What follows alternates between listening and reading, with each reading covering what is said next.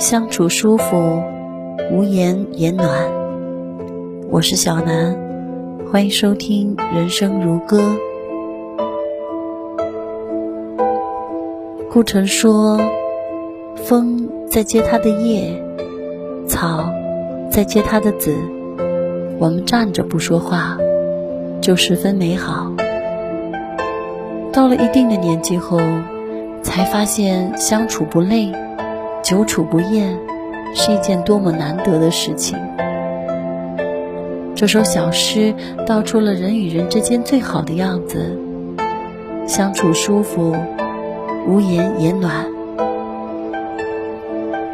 相处舒服，频率相同。《小川幽记》当中有云：“乍见之欢，不如久处不厌。”我们这一生会遇到很多人，起初相谈甚欢，相见恨晚，最后关系却是慢慢变淡，能够一直联系的已经寥寥无几。所有关系的变淡，说到底是因为频率不同。《易经》上说：“同声相应，同气相求。”意思是说，同样的声音能够产生共鸣，同样的气味会相互的融合，同类的事物相互感应，同频的人才会久处不厌。所谓频率相同，不过是朋友之间的理解和懂得，夫妻之间的欣赏与包容。频率相同的人懂得倾听，而不是争辩。频率相同的人，懂得你的言外之意，理解你的山河万里，尊重你的你与我的不同。和这样的人在一起，就像品一壶好茶，越到最后越觉得唇齿留香，身心舒畅。不管多少年过去，都不会对彼此感到厌烦，相处起来依旧十分的舒服自在。理查德耶茨的《十一种孤独》里说：“我想，所谓孤独，就是你面对的那个人，他的情绪和你自己的情绪不在同一个频率。两个人相处，就像两个调频收音机，你永远调不准那个频率，那就永远听不到我的心声。”真正的知己，频率一致，三观相合，不用太多言语，不用太多讨好，自有悠悠情音，深入彼此之心。只有遇到一个灵魂能与之共振的人，我们的生命才终于不再孤独。人生很贵，请把时间留给相处舒服的人。相处舒服，亲而有间。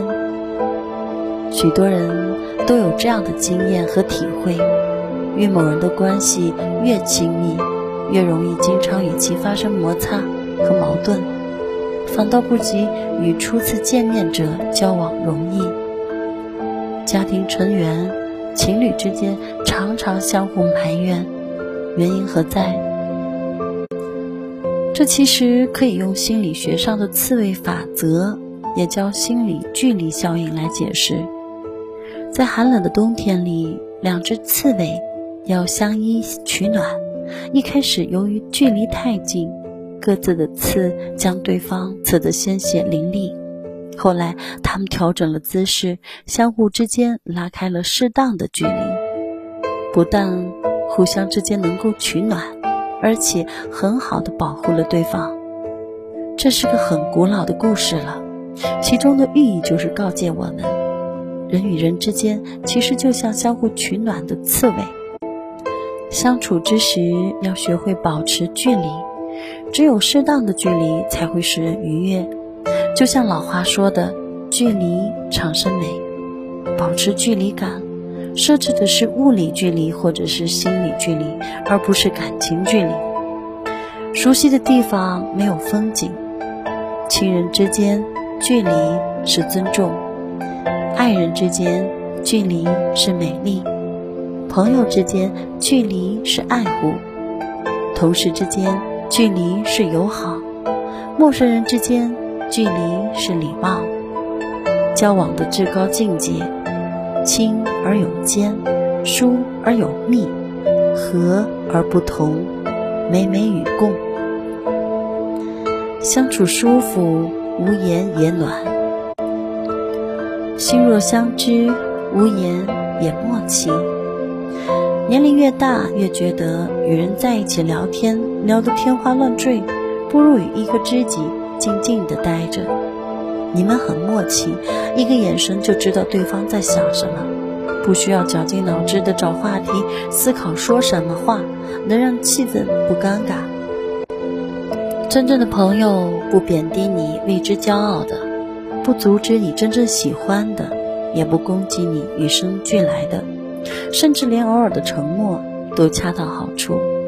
你懂我的欲言又止，我懂你的言外之意。相处舒服，无言也暖。历世艰难之后，才明白人生有太多事难以向外人道也。比起表达，更明白倾听的重要。作家苏秦曾经说过：“跟谁在一起舒服，就和谁在一起。”包括朋友也是。累了就躲远一点儿。能入我心者，我待以君王。不入我心者，不消敷衍。何为舒服？是伯牙和子期高山流水遇知音的惺惺相惜，是管仲和鲍叔牙的生我者父母，知我者鲍叔牙也的彼此信任，更是管宁和华歆的物以类聚，人以群分的快刀斩乱麻。常言道：“知我者，谓我心忧；不知我者，谓我何求。”和相处舒服的人在一起，站着不说话，就十分美好。你有那个站着不说话就十分美好的人吗？我是小南，感谢收听。再见。